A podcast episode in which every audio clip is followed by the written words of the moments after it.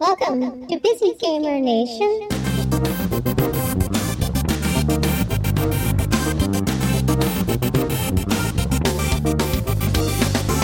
My name's Adam Garrett. I'm the art director of Clapfoot Games. We're located from Toronto, Ontario. We're working on a game called Fortified. It's a third-person wave defense game. It takes place in an old 1950s robot invasion movie where Martians are coming to Earth and America has to defend it. It's up to four-person online co-op with four distinct character classes, each with their own weapons, structures, upgrades, and heroic powers. And it's about going online with your friends, using each other's abilities, and re-strategizing to come up with the best solution to the problem. The game is very hard, and it's about figuring out the best strategy. So is it multiplayer only? You can play single player, but it's up to four player co op. Single player is fun, but it's very different. It feels different. When you play with your friends, I think that's the best part of the game.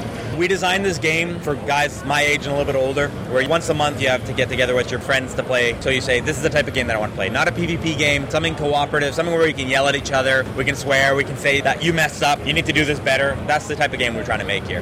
Looks like you put down turrets and other kinds of defenses. It's a mixture between a tower defense and a third person shooter. So you play structures and you strategize in the best possible place to place the structures, but you can't just leave them and expect that they're going to do everything on their own. Like you're an essential part of it. You and your guns and your strategy and the best spot to shoot and the best guys to take out is a really essential point of the game. There's a strategy element, there's like a setup phase, but once the wave actually starts, kind of non-stop action. You really have to be in the middle of it. So what platforms are you targeting? We're going to be on Xbox One and Steam quarter one of next year. We're going to be trying to get on PS4, but right now we're just focused on making the game as good as possible.